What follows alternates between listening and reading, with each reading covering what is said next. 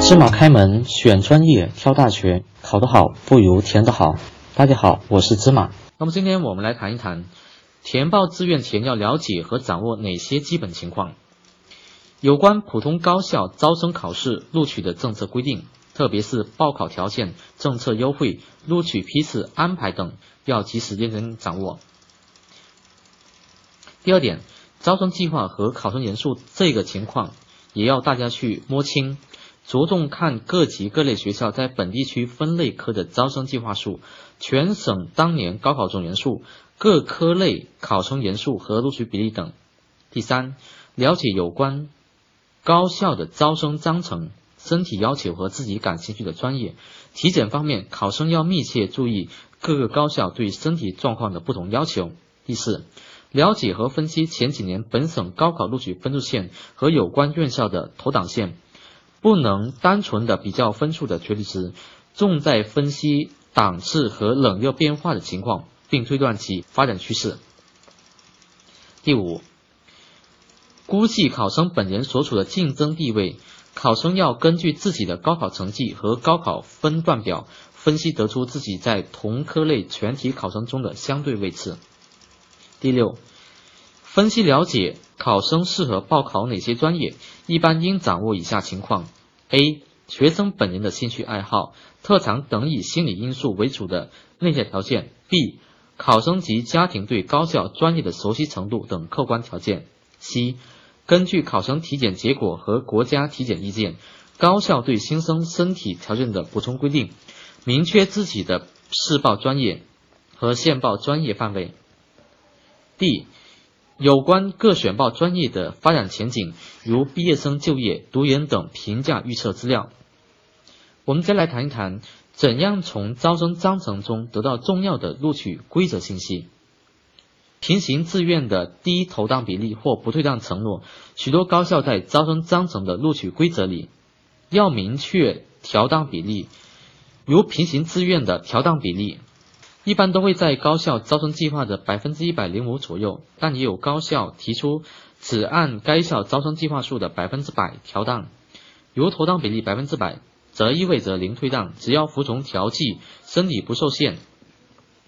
这个信息对考生来说是非常重要的信息，因为我们平行志愿投档后如被退档，则只有等待征求志愿或进入下一批次。也有一些高校提出的投档比例略高于百分之一百，但低于百分之一百零五，相对于投档比例百分之百的院校，增加了一些投档的风险。但相对于常规的调档比例百分之一百零五甚至更高比例的院校来说，退档风险比较小。且由于投档比例较低，高校对生源比较满意的省份，临时增加机动计划的可能性加大。考生只要服从专业调剂或身体不受限，高校也许不会退档的。当然，也有高校明确提出调档后不退的。传统顺序志愿第一志愿录取满额，也录取非第一志愿考生。对于传统的梯度志愿投档录取模式的省份来说，一般高校只有在第一志愿生源不足时。才接收非第一志愿考生，那么也有一些高校在生源充足的情况下接收非第一志愿考生。录取条件和要求，那么一般来说，招生章程中的录取规则不仅有提醒考生需要注意的事项，如身体要求、语种要求、单科成绩要求等，大家要仔细研读。录取规则里更多的是一些限制性要求，有关限制性要求。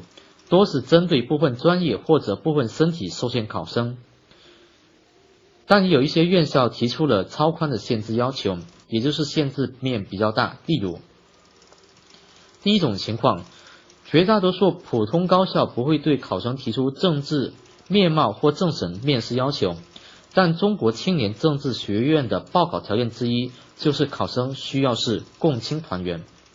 国际关系学院要求考生政治面貌为中共党员或共青团员。北京电子科技大学则要求考生需要进行政审和面试。第二种，一般高校也不会对所有考生提出身高要求，但中国人民公安大学、国际关系学院、外交学院则要求或原则要求男生身高在一米七零以上，女生身高在一米六零以上。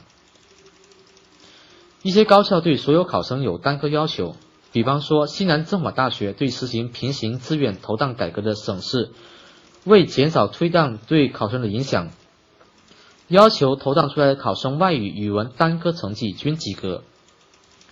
还有兰州大学则对不同科类考生提出了成绩要求，文史类外语、语文需及格以上，理工类外语、数学需及格以上。因此。招生计划是考生填报志愿的重要依据。考生填报志愿时应认真阅读，避免犯低级错误。更多内容请关注微信公众号“芝麻高考”，感谢关注。